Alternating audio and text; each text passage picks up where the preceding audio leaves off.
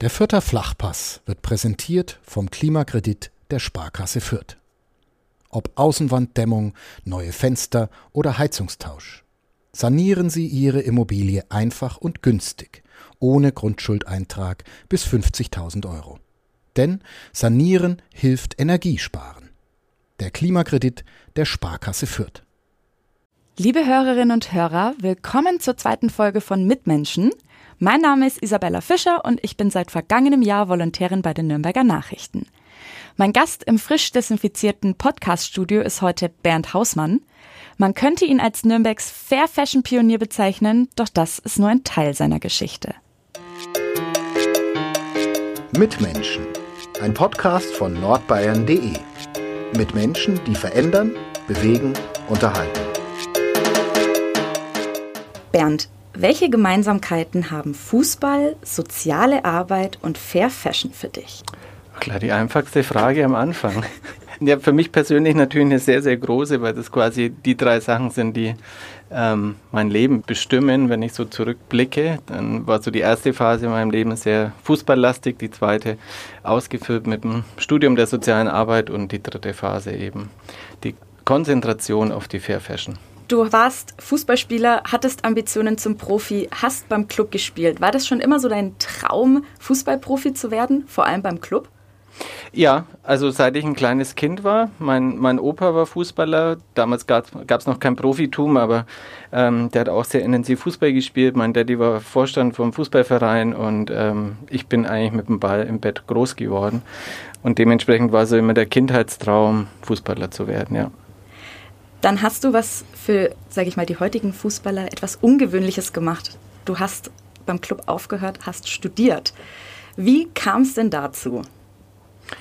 Ach, das war ein längerer Prozess, dass man, wenn man so intensiv und so leistungsorientiert spielt, dann ist natürlich äh, so ein Leben auch zum einen äh, schön, weil man Ziele erreicht und vielleicht nach außen hin irgendwie ein Leben führt, was gerne andere auch führen würden, aber gleichzeitig hat es auch sehr viel mit Verzicht zu tun. Also mir war das dann an der einen oder anderen Stelle ähm, einfach zu eng im Leben. Ich wollte ich wollt raus, ich wollte eine Weltreise machen. Ich habe mich für andere Sachen in, äh, interessiert und dann kam es so, dass mir der Fußball nicht mehr so wichtig war. Und mit so wenig Talent, wie ich gesegnet war, hätte, hätte ich extremst diszipliniert sein müssen. Ähm, um da erfolgreich zu sein, also vielleicht wirklich so im Profibereich reinzukommen. Und ähm, dann habe ich irgendwie für mich entschieden, dass ich jetzt was ganz was anderes machen will, dass ich ähm, ja, eine, eine, Weltreise machen möchte, dass ich studieren möchte und habe den Fußball mal für drei, vier Jahre total hinten angestellt. Was hat dein Vater und dein Großvater zu der Entscheidung gesagt? Also der Großvater hätte sich äh, Ne, der hat sich wahrscheinlich im Grab umgedreht, der, der war damals schon verstorben und mein, mein Daddy hat, äh, den sein Erziehungskonzept war eigentlich mich machen lassen. Das, äh, das ist als Kind dann ganz schön, aber so im Nachhinein ähm, hätte, hätte er an der einen oder anderen Stelle vielleicht mal wenigstens seinen Kommentar dazu abgeben können oder seine Meinung. Aber der hat mich einfach machen lassen und war, glaube ich, schon, wenn man ihn heute fragen würde, eher enttäuscht darüber. Du hast dann ein Jahr in den USA mit Obdachlosen gearbeitet. Wie war das für dich als Anfang 20-Jähriger? Ja, ich hatte es schon davor in Nürnberg gemacht, also hier bei der Stadt Nürnberg im Haus für Männer gearbeitet in der Großweiten Mühle und dann habe ich mir gedacht, ja gut, äh, was muss man quasi noch machen, um da wirklich professionell zu werden oder eine Ahnung davon auch zu bekommen oder irgendwas zu lernen. Und dann war für mich so der Schritt, okay, ich muss nach Amerika und mir das da mal anschauen. Und da war es dann tatsächlich so, dass man nicht nur mit denen gearbeitet hat, sondern auch mit denen gelebt hat. Und es war natürlich ein kon komplett anderes Konzept wie hier in Deutschland, wo man früh um acht in die Arbeit geht und um fünf das Arbeiten aufhört. Da war es quasi 24 Stunden am Tag. Ich war in meinem Haus, wo fünf Familien gelebt haben, die eigentlich von der Straße kamen, die nebendran in meinem Zimmer gelebt haben, mit dem man jeden Tag gefrühstückt und gegessen und gekocht hat. Und es war eine spannende Zeit. Ähm, war, war in der Middle of Nowhere in Des Moines, was kein Mensch kennt, ist die Hauptstadt von Iowa. Ähm, und ja, es war, ich habe nicht Fußball gespielt, ich habe äh, mich mit ganz anderen Sachen beschäftigt und ähm, ich glaube, das waren so wichtige Einblicke, die man mal hat in, in so andere Lebenskonzepte, die einen dann schon als Mensch sehr verändern und dementsprechend auch beeinflussen.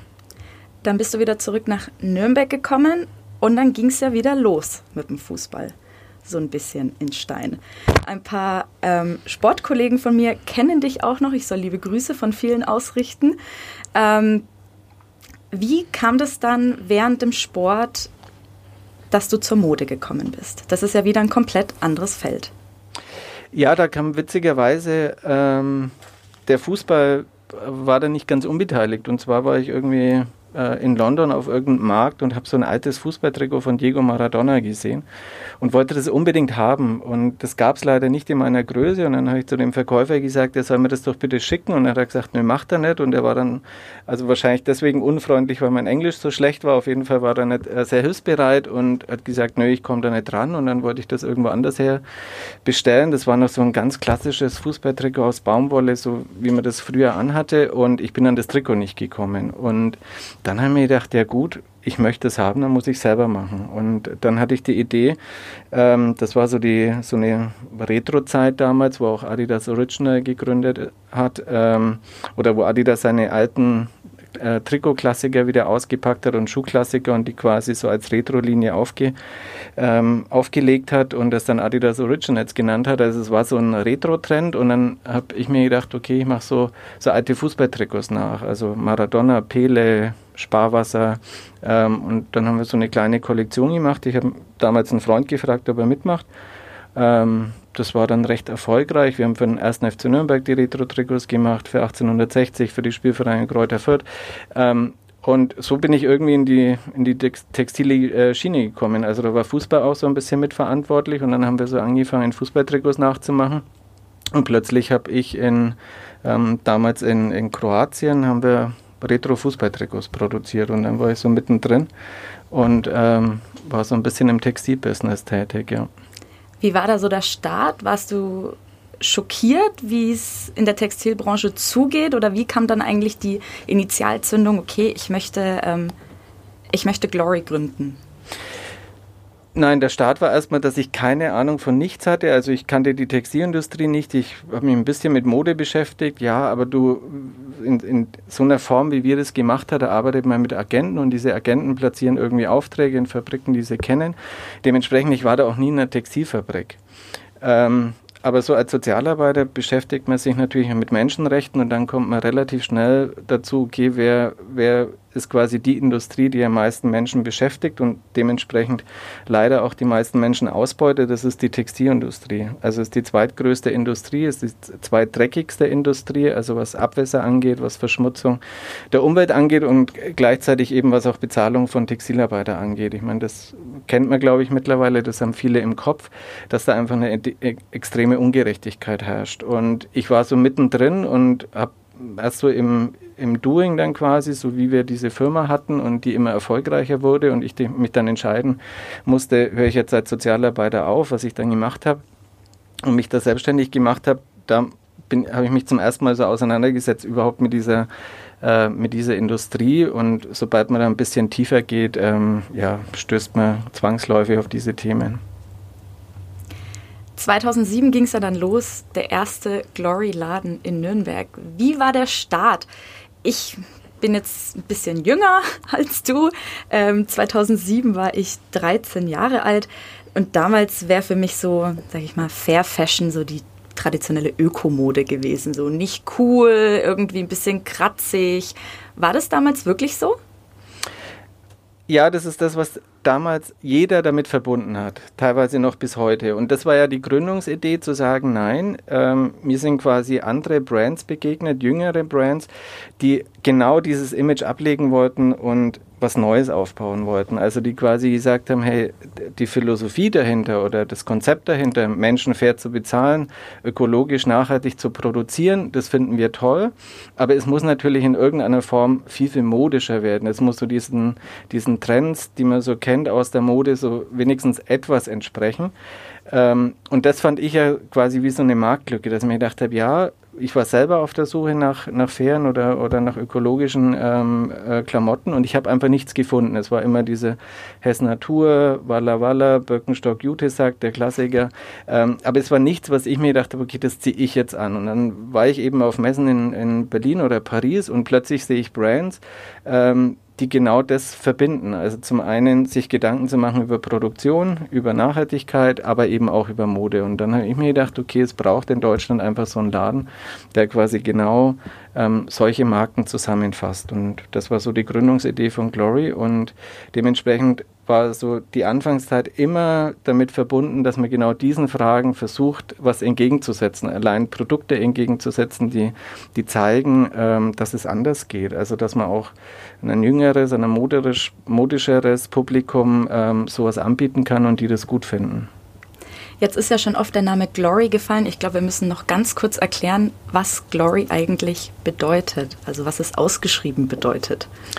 Es heißt Globally Responsible Fashion und vielleicht sollte man auch noch sagen, dass es natürlich stationäre Läden sind. Also ein Laden in Nürnberg, wo man hingehen kann oder ein Online-Shop, der auch in Nürnberg ist, wo man quasi Sachen online ähm, bestellen kann. Und ähm, ja, wir haben ja mittlerweile nicht nur einen Laden, sondern ein paar mehr, ähm, dass auch die Zuhörer wissen, was so ein bisschen dahinter steht. Dazu kommen wir noch zu den anderen Läden und zu ähm, den weiteren Plänen. Alles gut. Warum war Nürnberg für dich der richtige Ort, den Laden zu gründen? Hast du dir nicht überlegt, hey, Berlin ist hipper, ist größer, ist cooler oder war Nürnberg genau richtig? Ja, es fragen immer ganz, ganz viele. Wir haben bis heute keinen Laden in Berlin, warum wir nicht in Berlin sind. Ähm, das ist so eine ganz banale Antwort. Ich ich habe einfach in Nürnberg gewohnt und hatte die Idee in Nürnberg und ähm, ja, ich sage dann immer, Adidas und Puma kommt auch von hier. Also ähm, man kann hier schon eine textile äh, Karriere starten. Ähm, dementsprechend, wir haben hier angefangen oder ich habe hier angefangen und ähm, wir haben jetzt in Hamburg zwei Läden, in Berlin hat sich das bisher noch nicht ergeben. Und ich wehre mich auch da, so ein bisschen dagegen, man muss irgendwo sein oder man muss irgendwo leben oder es ist cooler da oder cooler da. Ich finde Nürnberg eine schöne Stadt, wir haben in Augsburg einen Laden, das ist schön und ähm, wenn sich Menschen da wohlfühlen und da einkaufen wollen, freuen sie sich hoffentlich, dass wir da sind. Das heißt, man könnte ja fast sagen, du warst der erste Laden, der ausschließlich fair produzierte Klamotten verkauft hat. Wie hast du denn ab 2007 überhaupt auf dich aufmerksam gemacht? Waren die Leute damals schon bereit, mehr Geld für Klamotten auszugeben? Wir hatten Glück, dass tatsächlich so in, in Deutschland eigentlich das erste Mal war, dass so ein, so ein moderneres Konzept äh, umgesetzt wurde. Natürlich ist es immer schwer zu sagen, wir waren die Ersten, weil es gab ja die Naturtextile, so nenne ich die immer quasi die erste Generation. Und ist ganz wichtig, die zu schätzen und die zu ehren, weil wenn man, es wird immer so ein bisschen abfällig eben über die Ökos oder ähm, die Leute, die sie nicht richtig anziehen, gesprochen. Das, das sehe ich anders, weil ohne die wird es uns natürlich nicht geben, über das, was die entwickelt haben an Produktionsmöglichkeiten und, und, und. Aber wir waren quasi so von dieser jüngeren ähm, Generation tatsächlich so ein bisschen Vorreiter in Deutschland. Und dadurch hatten wir unheimlich viel Presse. Also bei uns war, wir waren im Heute-Journal, wir waren im Spiegel, wir waren im Stern. Mit, mit äh, wer unseren Laden kennt, muss vielleicht mit mir schmunzeln. Also der Laden ist relativ klein am Rande der Innenstadt und man war, hat, hatte plötzlich eine totale Aufmerksamkeit, weil man halt so ein neues Konzept hatte. Ähm, und dementsprechend haben wir relativ schnell ähm, ja, Zulauf bekommen, weil es Leute gelesen haben. Und damals war es dann lustig, da sind dann Menschen mit dem Bayern-Ticket aus München oder Regensburg zu uns gekommen, weil sie halt von uns gelesen haben. Und damals gab es noch nicht in jeder Stadt solchen Laden und kamen dann gerade gerne am Samstag zu uns und haben bei uns eingekauft. Ich habe natürlich auch bei uns im Archiv mal gestöbert. Wir haben auch einen Artikel von 2007 mit 16 Labels wurden damals geführt im allerersten Glory. Wie viele führt ihr denn heute? Im Laden und vielleicht auch im Online-Shop? Also insgesamt, glaube ich, haben wir in allen Läden so an die, an die 400 Brands, wobei natürlich äh, so, man kann so 15 ähm, rausnehmen, wo, wo wir wirklich einen guten Umsatz auch fahren. Aber die Szene hat sich total verändert. Also ich hatte damals eine Liste geführt mit weltweit allen Marken, die, die so produzieren oder die so sind. Da waren mal 500 drauf und wie ich dann 3000 hatte, zwei Jahre später, habe ich damit aufgehört und mittlerweile, ähm, also ist es riesig. Da wird, wird wahrscheinlich eine Vollzeitstelle nicht reichen, um so eine Liste zu führen. Also es hat sich total was bewegt die letzten 14, 15 Jahre. Es ist schön zu sehen und es ist schön, das so in, in irgendeiner Form begleiten zu können. Gibt es auch in Nürnberg mittlerweile Labels, die fair produzieren, mit denen ihr Kontakt habt? Ja, gibt. Ähm, also es gibt äh, Läden in Fürth oder Erlangen, so wie wir sind. Es gibt äh, Händler, die viele ähnliche Brands haben, die wir auch verkaufen, also die auch sehen, dass es wichtig ist, ähm, nicht das so als Trend zu begreifen, sondern eben auch das äh, aus Überzeugung auch mitzumachen. Und es gibt mittlerweile auch Hersteller in Nürnberg, genau, oder in der Region, ähm, sogar einige. Und das ist natürlich schön zu sehen, ähm, ja, dass es überall wächst, also von, von Marken her, von, von Läden her, ähm, von ja, äh, Aufmerksamkeit in den Medien. Ähm, und man merkt einfach, dass so raus oder weg von diesen Lebensmitteln, wo das ja seit langem schon Thema war, dass das Textil immer, immer mehr ins Bewusstsein ähm, der Kunden kommt. Also dass immer mehr sich darüber Gedanken machen, äh, wo kommt eigentlich meine Kleidung her. Ihr verkauft ja nicht nur fair produzierte Ware, sondern ihr legt ja auch einfach sehr viel im Büroalltag Wert darauf. Ähm, wie kann man sich das vorstellen? Was ist bei euch vielleicht anders wie in einem Großraumbüro? Ja, es ist klar, wenn man, wenn man so ein Thema hat, dass man natürlich auch versucht, ähm, in, seinem, in seinem Arbeitsalltag alles dementsprechend auszurichten. Also das heißt, bei uns im, sind, glaube ich, einer der wenigen Online-Shops, wo man anklicken kann, dass man ähm, gebrauchte ähm, Kartons äh, äh, quasi bekommt und keine neuen. Und wir haben Ökostrom und wir kochen gemeinsam immer aus dem Bioladen und solche Sachen. Ähm, für uns ist es selbstverständlich, weil es natürlich irgendwie, man kann nicht auf der einen Seite nach außen hin verkaufen, möglichst ökologisch und nachhaltig zu sein und dann in so einem Alltag äh, ja, da anders handeln. Also ähm, das eine muss mit dem anderen zusammenhängen und wir reden da auch gar nicht viel drüber oder wir kommunizieren das eigentlich auch gar nicht bei uns auf der Seite, weil das für uns eine Selbstverständlichkeit eigentlich ist, wenn man solche ähm, Mode oder Klamotten verkauft, dass man dementsprechend auch die anderen Sachen danach ausjustiert. 2016 wurde dir von der Stadt Nürnberg der Preis für diskriminierungsfreie Unternehmenskultur verliehen, damals noch vom Altoberbürgermeister Ulrich Mali. War das für dich nochmal ein Ansporn, dass es auch von, von städtischer Seite gesehen wird, dass sich da wirklich was bewegt in Sachen fair produzierte Kleidung? Ja, das hat uns natürlich gefreut, aber wir wurden eigentlich von der Stadt immer gut unterstützt. Also ähm, sei es das Umweltamt oder, oder eben auch vom Oberbürgermeister damals.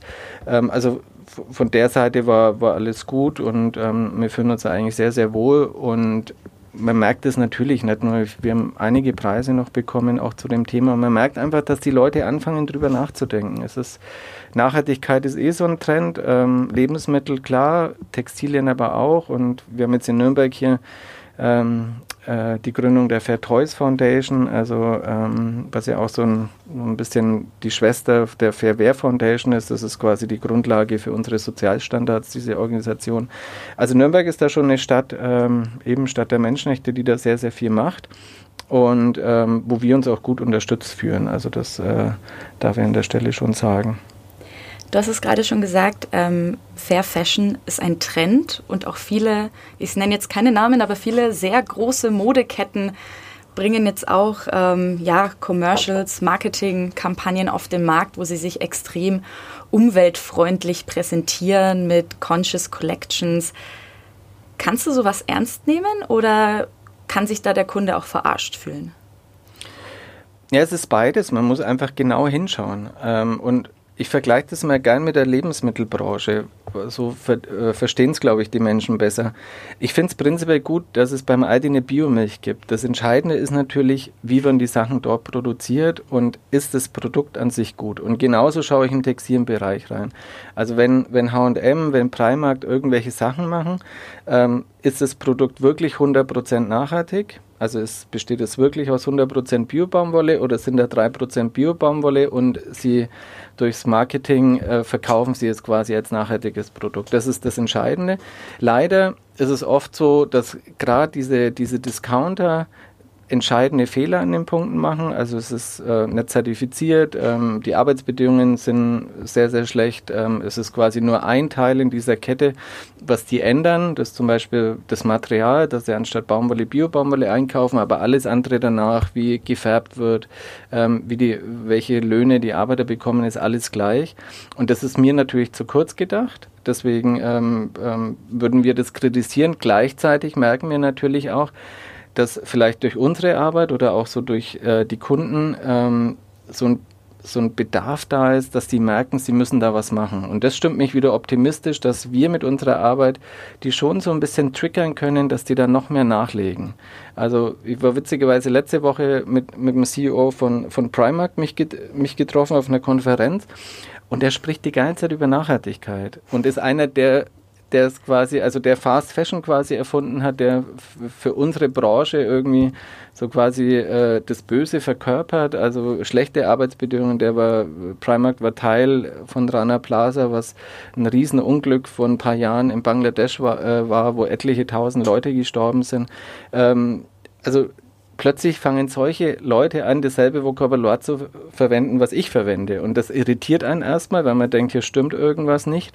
Ähm, aber gleichzeitig merke ich natürlich, okay, es, es lässt sich, auch solche Firmen lassen sich jetzt so langsam drauf ein, denken darüber nach. Und jetzt ist halt entscheidend, die große Frage ist, kann man die Großen ändern oder muss man die Kleinen größer machen? Und ähm, ich habe immer ganz lange gesagt, die Großen ändern sich nicht. Das ist so eine Industrie ändert sich nie von selber. Das ist ähnlich wie in der Automobilindustrie. Es braucht immer braucht einfach Leute von außen, die irgendwas, äh, die vorangehen, die Pioniere sind und die die quasi so ein bisschen vor sich hertreiben. Und da habe ich den Eindruck, das passiert gerade so ein bisschen. Und klar, man kämpft um Marktanteile, also wir ja auch, genauso wie die. Und ähm, ja, man muss schauen, ob, ob die wirklich grüner werden, ob sie es ernst meinen. Also es gibt ein paar Firmen, die man nennen darf, VD zum Beispiel, ist ein Outdoor, Outdoor-Brand, ähm, die wirklich so einen Turnaround hingelegt haben. Marco Polo ist gerade dabei, ähm, die eigentlich das ernsthaft betreiben und manche andere Firmen auch noch. Aber bei den meisten ist es leider so, wenn man genauer hinschaut, dann merkt man auch, wie ähm, ja, wie, wie viele Fehler gemacht werden und dass es doch mehr Marketing als Überzeugung ist. Liegt es dann eigentlich auch in der Verantwortung vom Konsumenten, dass er sich einfach mehr damit beschäftigt, was er kauft, woher wirklich seine Klamotten kommen. Ich meine, jetzt gerade während den letzten Monaten ähm, war ja auch regionales Gemüse total in und das hat anscheinend die halbe Welt neu entdeckt, dass es ja auch einfach regionales Gemüse gibt und man jetzt keine Mango im Dezember aus sonst wo braucht. Kann man da die Verantwortung auch ein bisschen abgeben? Muss man sie sogar abgeben, dass sich einfach der Konsument eben mehr damit beschäftigen muss? Ja, es ist beides. Es ist, ähm, ich denke, es wird ja gern mal auf den Konsument mit dem Zeigefinger ähm, gedeutet und gesagt, hier, du, du musst dir aber mehr Gedanken machen. Ähm, wir wollen das eigentlich dem Konsumenten abnehmen. Also wir empfinden uns so ein bisschen wie so ein kleiner Bioladen, der quasi für den Konsumenten das Richtige heraussucht, sodass man zu uns kommen kann, gerne auch Fragen stellen kann, aber dass er sich sicher sein kann, dass das, was er da kauft, fair und bio ist. Ähm, ich finde, es überfordert oft den Konsumenten. Also ich beschäftige mich jetzt mit dem Thema seit über 15 Jahren und ich habe selber noch Lücken, wo ich mir denke, okay, ist das jetzt wirklich, wenn ich mit der Farbe dieses T-Shirt färbe, ist das jetzt in Ordnung und wenn das Wasser aufbearbeitet wird, ist es dann besser oder schlechter? Also so eine textile Kette ist sehr, sehr lang, sehr kompliziert ähm, und es ist natürlich auch kompliziert für jeden Konsumenten, das zu verstehen und wenn der irgendwie vorne äh, sieht, es ist grün, ähm, dann denkt er, das ist gut und man kann es vielleicht auch gar nicht verüben, weil es einfach sehr, sehr schwierig ist, da wirklich durchzusteigen. Und deswegen ähm, sagen wir klar, der Konsument wäre schön, wenn er das macht. Gleichzeitig ist die Politik gefragt. Lieferkettengesetze so ein Beispiel, ähm, was ja gerade im Moment sehr aktuell ist. Ähm, Presse, Medien sind gefragt, da auch immer wieder auf das Thema hinzuweisen. Ähm, und natürlich wir auch als Branche sind gefragt, ähm, dementsprechend nachzujustieren und ähm, das richtige Angebot zu bieten. Was würdest du jemandem raten, der vielleicht jetzt immer nur bei den ganz großen Modeketten eingekauft hat, aber jetzt langsam sich denkt, okay, ich möchte was ändern. Also man kann ja nicht einen ganzen Kleiderschrank von jetzt auf gleich in Fair Fashion umwandeln. Kommen da auch manchmal Leute bei euch einfach in den Laden oder fragen im Online-Shop nach, was man denn da am besten machen kann, mit welchen Klamotten man vielleicht startet? Seid ihr da sozusagen auch der Ratgeber in allen Lebenslagen? Ja, wir, wir basteln witzigerweise gerade an so einem Einsteigermodell. Also, wo wir quasi den Kunden so an die Hand nehmen wollen, so, okay, hier Einstiegs, äh, die Einstiegsdroge, faire Mode. Ähm, und das sind quasi so ein T-Shirt, eine Unterhose und Socken. Also da äh, versuchen wir gerade quasi bei uns auf der Webseite sowas, sowas darzustellen. Aber ähm, ich glaube, es sind zwei Sachen wichtig. Das erste mal, dass man, dass man offen ist, dass man so seine Vorurteile darüber ein bisschen ablegt. Es ist teuer, es ist hässlich und ähm, ich finde nirgends was. Also so und dann einfach mal anfängt, sich mit irgendwas zu beschäftigen. Also irgendeine Marke vielleicht auch finde, die einem gefällt der eine oder andere kennt vielleicht schon Vesha, er kennt Ant Angels, er kennt Nudie Jeans oder irgendwas und ähm, sich einfach mal traut, irgend, zu uns zu kommen, irgendwo anders hinzugehen, sowas anzuprobieren, ähm, ob das passt, ob der Preis in Ordnung ist, wie die Qualität ist und dann vielleicht tatsächlich mal kauft. Und was ich sehr empfehle, was ich eigentlich immer wunderschön finde, versucht diese Geschichten hinter diesen Brands mal zu, zu erfahren, weil ähm, das ist das Schöne in unserem Bereich ist tatsächlich, dass es ganz, ganz viele schöne Projekte dahinter gibt. Also das heißt, ähm, Lieferverträge mit äh, peruanischen äh, äh, Alpaka-Bauern und ähm, irgendwelche kenianischen Kinder, die T-Shirts malen und wo die Schule gebaut wird. Also ähm, man kann ganz viel entdecken und das ist eigentlich das, was äh, mir persönlich auch immer sehr viel Spaß macht, dass man einfach merkt, man unterstützt wunderschöne Projekte, die ähm, die es oft selber vergessen, über sich zu sprechen. Also es ist eher so, dass die eben keine Marketingmaschinerie dahinter haben, die das so toll verkauft. Ähm, aber es gibt da so schöne Projekte, Beispiele, ähm, das finde ich immer mit am motivierendsten neben dem, neben dem Produkt, was ich tatsächlich anhabe, dass man einfach weiß, okay, wenn ich das kaufe, ähm, dann unterstütze ich genau die damit ähm, für die und die Projekte. Ist es dann eher ein Miteinander anstatt ein Gegeneinander in der Fair Fashion Branche?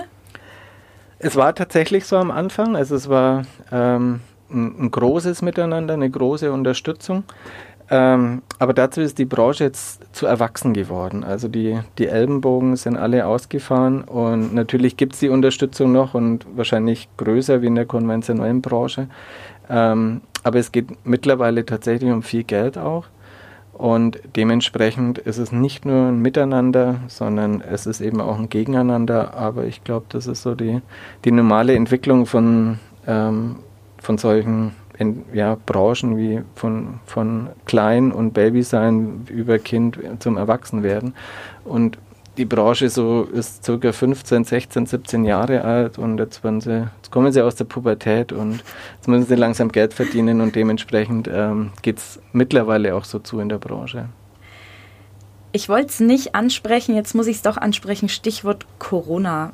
Merkt ihr, also erstmal, wie, wie waren die vergangenen Monate bei euch? Ich meine, die Läden waren ja wahrscheinlich alle zu in ganz Deutschland. Ähm, Insgesamt gibt es ja neun Glory-Läden, zwei davon sind in der Schweiz.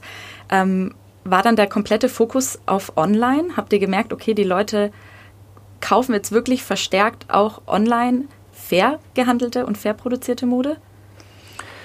Also klar war es erstmal ein Schock, ähm, so einen Laden zuzumachen. Also das ist für so einen Händler, also wie mich zum Beispiel, ich habe jetzt seit 14 Jahren diesen Laden und der Laden war einmal am Nachmittag zu, wie mein Daddy gestorben ist, äh, weil ich da im Laden war, da war der, war der Laden zu. Ansonsten hat der Laden offen und plötzlich muss man den Laden sechs Wochen zusperren.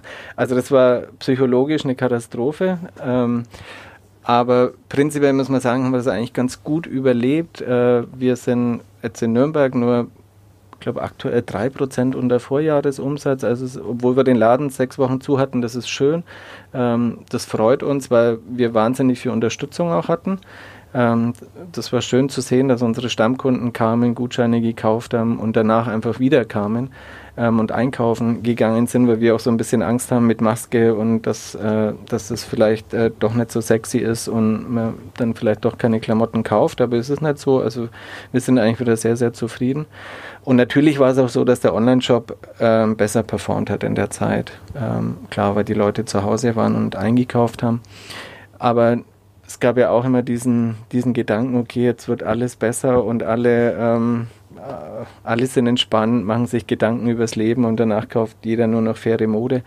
Dem ist natürlich nicht so, ganz im Gegenteil. Ähm, also mein Eindruck ist, dass, äh, ja, dass es teilweise noch härter wird, weil ähm, ja, die Leute weniger Geld haben oder weil einfach der Druck auch so in, der, in unserer Branche selber zum Beispiel größer ist, die Brands Geld verdienen müssen, um, um überhaupt äh, überleben zu können. Und ähm, es ist schön für uns, dass der Online-Shop ein bisschen besser lief in der Zeit oder jetzt auch immer noch ganz gut läuft. Aber jetzt den, den größten Turnaround und ähm, hin zur, zur fairen Mode, den, den, da müssen wir noch viel dafür tun, auf jeden Fall. Glaubst du, dass der Turnaround irgendwann kommen wird? Ja, auch da orientiere ich mich gerne an der Lebensmittelbranche. Also ähm, die sind ja so zwischen 7 und 8 Prozent vom Gesamtumsatz und wir sind vielleicht bei 0,5 Prozent vom Gesamtumsatz im Textilbereich. Also dementsprechend glaube ich schon, dass wir Entwicklungspotenzial haben. Ich glaube schon, dass sich da einiges tun wird. Aber natürlich sehe ich auch die Endlichkeit. Also, ähm, dass es vielen Leuten einfach egal ist, was sie kaufen. Und das an der Mode hat man noch die Chance, dass man vielleicht ein Produkt macht, was Leute unabhängig davon, ob es fair oder bio ist, kauft. Ähm, das funktioniert eigentlich ganz gut mit manchen Marken. Wir haben jetzt so eine Sneaker-Marke, ähm, Vesha heißt die, da merken wir einfach, Leute kommen in den Laden und wollen diese Sneaker-Marke kaufen. Ähm, und wissen teilweise gar nicht, was sie da eigentlich kaufen, also welches Produkt sie da kaufen. Sowas hat man im Lebensmittelbereich eher wenig, gibt es vielleicht auch, aber ähm, also diese Markenaffinität, ähm, das fängt bei uns jetzt gerade so an, dass es manche Marken in unserem Segment gibt, die so stark sind, dass sie Leute ziehen und in den Laden ziehen, aber ich bin schon auch so realistisch, ähm, zu wissen oder zu glauben, zu wissen, dass sich jetzt nicht von heute auf morgen komplett die Industrie ändert ähm, und wir ja, jetzt alle nur noch fair konsumieren. Ist es dann wichtig, dass jetzt dann auch vielleicht jetzt nicht zu 100 Prozent, aber eben auch die Big Player sich mehr mit dem Thema beschäftigen? Eben auch, ob wenn es jetzt nicht hundertprozentig Fair Fashion ist, aber müssen die Großen eben einfach vorziehen? Ja, das wäre natürlich, das natürlich wunderschön. Ich glaube, sie ziehen nicht vor, ich glaube, sie ziehen nach. Ähm, und das ist aber sehr, sehr auffällig, wer alles nachzieht. Also, dass ähm, sogar Primark jetzt von Nachhaltigkeit spricht, ähm, hätte sich wahrscheinlich vor fünf Jahren noch keiner vorstellen können. Ähm, dass der Lidl gerade eine, eine äh, Kollektion mit äh, grüner Knopf zertifiziert anbietet für, für Hemden für, glaube 9,99. Ähm, so, sowas gab es früher noch nicht. Und dementsprechend, ja, sie merken, da, da ist was, da muss man was machen. Und jetzt ist natürlich die Frage, wie wird es angenommen? Also ähm, verkaufen sie dann tatsächlich diese Kollektionen? Ist das auch in dem Sinn nachhaltig, dass dieses, äh, dieses Sortiment weiter angeboten wird? Oder ist jetzt mal so ein, kurzer, so ein kurzes Aufpoppen, weil das Thema halt auch gerade so präsent ist und ähm, wird es dann wieder fallen gelassen? Also das äh, verfolge ich selber sehr gespannt und äh, tendenziell freue ich mich drüber, wenn sowas passiert. Also ich sehe das eher so als ähm, als Erweiterung von, von so einem Spektrum, wie man Kunden anspricht, weil natürlich bestimmte Kunden zu uns nie kommen würden und man muss die quasi da ansprechen, wo sie hingehen. Und ähm, da zu unterstützen, tun wir an der einen oder anderen Stelle auch. Also wir ähm, beraten da an der einen oder anderen Stelle auch mal größere Firmen. Ähm, und ja, es wäre schön, wäre schön, wenn sich da was tun würde. Thema Preis. Ich habe mich vorhin mal auf eurer Homepage ein bisschen durchgeklickt. Es gibt ja auch tatsächlich, sage ich mal, Basics wie T-Shirts, Hoodies, Jogginghosen, die jetzt nicht teurer sind als, ich nenne keinen Namen, bei größeren Modeketten. Wie kann das sein? Wie setzt sich bei Fair Fashion der Preis zusammen?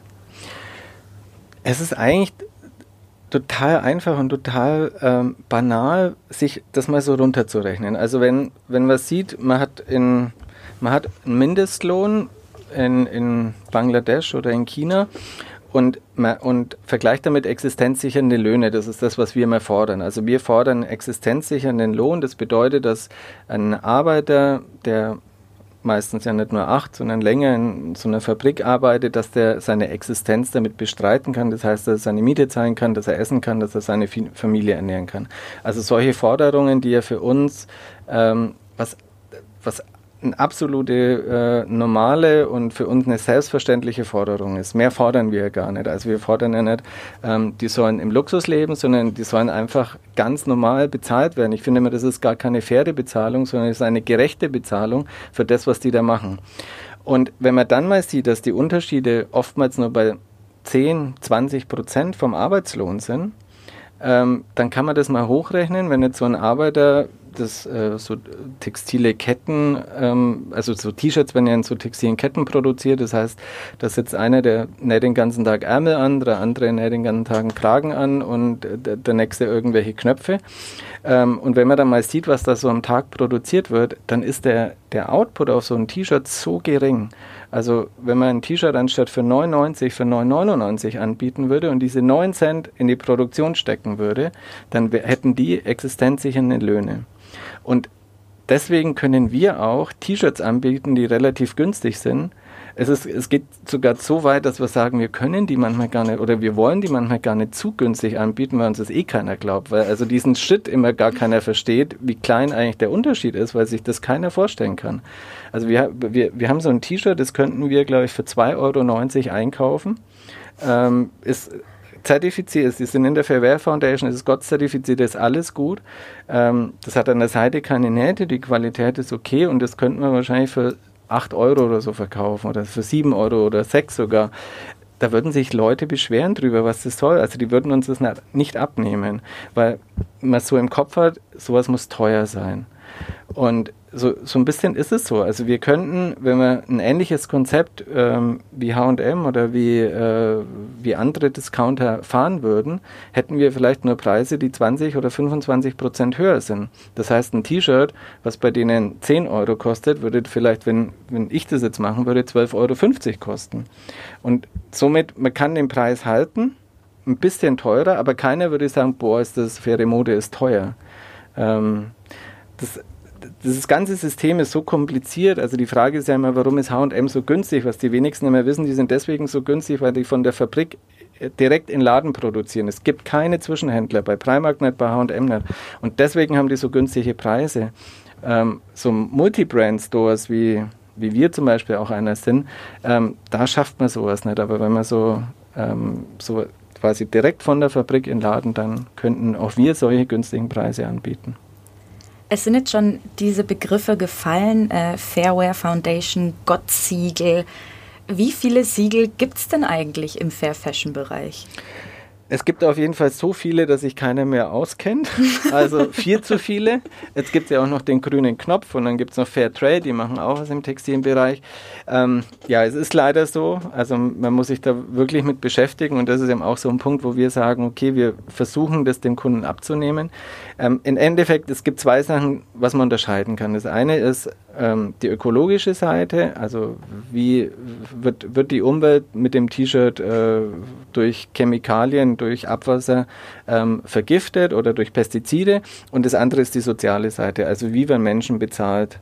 Und was die Großen auch gern machen, weil es natürlich tendenziell günstiger ist, das Ökologische wird gern das ist relativ einfach umzusetzen. Das ist oft gar nicht so teuer, da ist es eher schwierig, die Prozesse zu ändern. Aber was ganz wenige machen, ist die soziale Seite umzusetzen, weil das natürlich sofort ins Geld geht, ähm, wenn ich Arbeiter mehr Geld gebe. Und um darauf zurückzukommen auf die Siegel, also im Endeffekt, es gibt ein Siegel für das ähm, Ökologische, es gibt ein Siegel für das Soziale und da kann man eigentlich sagen, der GOTS-Standard ähm, ist quasi das Siegel fürs Ökologische und im Sozialen berufen wir uns immer auf die Fair Wear Foundation, so heißt die, die eben existenzsichernde Löhne ähm, fordert und wir versuchen immer anhand von diesen Kriterien unsere Ware auszusuchen. Ich finde, daran merkt man, dass man wirklich als Konsument sich nicht aus der Verantwortung stehlen darf, sondern sich auch wirklich ähm, damit beschäftigen soll. Wie viele Leute seid ihr denn mittlerweile bei Glory? Ähm, Ach, wir sind, glaube ich, insgesamt zu so 60, aber da das ja alles in den Außenstellen ist, ähm, also in den Läden in Luzern, in äh, Zürich, Hamburg, Stuttgart, Augsburg und und und, ähm, verliert man auch manchmal den Überblick, also weil wir ähm, nicht alle unter einer Firma firmieren. Ähm, deswegen sind es manchmal 55, manchmal sind es 64, aber so um die 60 rum ähm, sind wir. Habt ihr Pläne, hast du Pläne, weitere Glory-Geschäfte aufzumachen? Vielleicht in Berlin?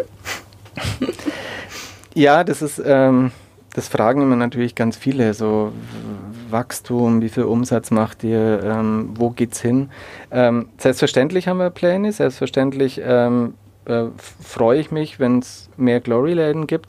Aber wir haben keine so klassische Wachstumsstrategie. Ähm, also so, ich sammle Geld ein, ähm, pflaster 50 Glory-Läden ähm, in Deutschland oder vielleicht in Europa in die Welt und verkaufe mich am Ende noch als Startup und alles ist toll und ähm, äh, alles ist cool vor allen Dingen. Unser Wachstum geht immer über Menschen. Also wenn ich Menschen ähm, kennenlernen, die in dieser Stadt einen Glory-Laden aufmachen wollen. Also Glory funktioniert, äh, wir sagen immer Franchise, also das ist ein System, wo Leute quasi die Philosophie von Glory versuchen in ihrer Stadt umzusetzen. Und ähm, das Einzige, was man quasi machen muss äh, oder was man übernehmen muss von Glory, ist die Philosophie und das Logo. Und wir haben kein klassisches Franchise-System, so wie bei McDonalds, so du darfst nur, darfst nur Burger verkaufen und ähm, zu dem und dem Preis, sondern die können alle selber machen. Und wir wachsen quasi mit den Menschen. Also wenn ich Menschen habe, ähm, die, denen ich das zutraue, in ihrer Stadt einen Glory-Laden aufzumachen, dann machen wir das. Und tatsächlich im Moment ist es so. Also wir haben wieder ähm, quasi zwei, zwei ähm, Menschen, die in ihrer Stadt es machen wollen. Das ist Wien und München. Und wie es ausschaut, wenn wir dann nächstes Jahr Läden eröffnen und dann gibt es nicht neun, sondern elf Glory-Läden und den Online-Shop. Aber wenn das nicht klappt, dann gibt es halt nur neun. Und ich habe ich hab nicht dieses Bedürfnis jetzt äh, ja, in fünf Jahren 100 zu haben, sondern wenn es kommt, dann haben wir nächstes Jahr elf und vielleicht übernächstes Jahr 20 oder wir haben in fünf Jahren auch neun und alles ist gut. Also ähm, ich habe zu essen und ich kann wo wohnen, das reicht mir. Was sind deine persönlichen und vielleicht auch beruflichen Träume fürs nächste Jahr?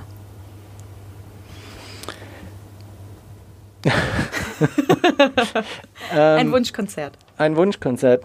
Ja, tatsächlich, dass ich mich freuen würde, wenn das klappt, wenn wir in Wien und München einen Laden eröffnen. Das ist natürlich schön.